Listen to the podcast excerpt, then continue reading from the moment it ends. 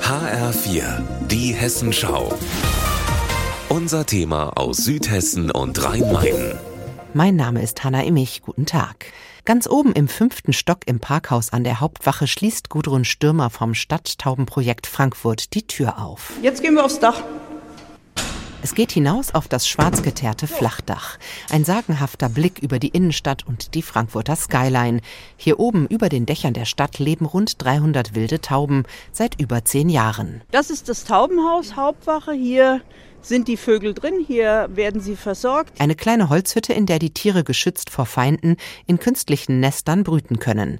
Das Ziel, die Tauben weg von der Straße, von Brücken und Vorsprüngen zu locken an einen zentralen Ort und gleichzeitig die Zahl der Vögel in der Stadt zu reduzieren. Gudrun Stürmer erklärt das Prinzip. Der Gedanke ist dahinter, durch jedes ausgetauschte Ei gibt es weniger Tauben. Wir nehmen die Originaleier weg und tauschen sie durch Gipseier aus. Auch oben auf dem Parkhaus am Frankfurter Gericht gibt es ein solches Taubenhaus. Doch beiden wurde jetzt bis Ende Januar 2023 gekündigt. Die Gebäude gehören der FAAG, einer Tochter der städtischen Wohnungsbaugesellschaft ABG. Geschäftsführer Frank Juncker sagt, In den letzten Monaten, Jahren musste man doch feststellen, dass die Taubenhäuser stark vernachlässigt wurden und zum Beispiel an Lüftungsanlagen, die völlig verkotet waren und sind, Zentimeter hoch der Taubenkot.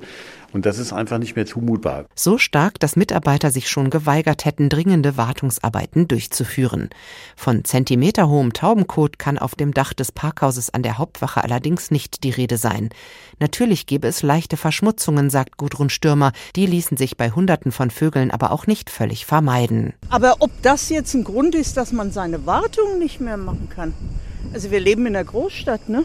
Gudrun Stürmer ist enttäuscht, dass man nicht auf sie zugekommen sei, sondern gleich mit der Kündigung ins Haus falle.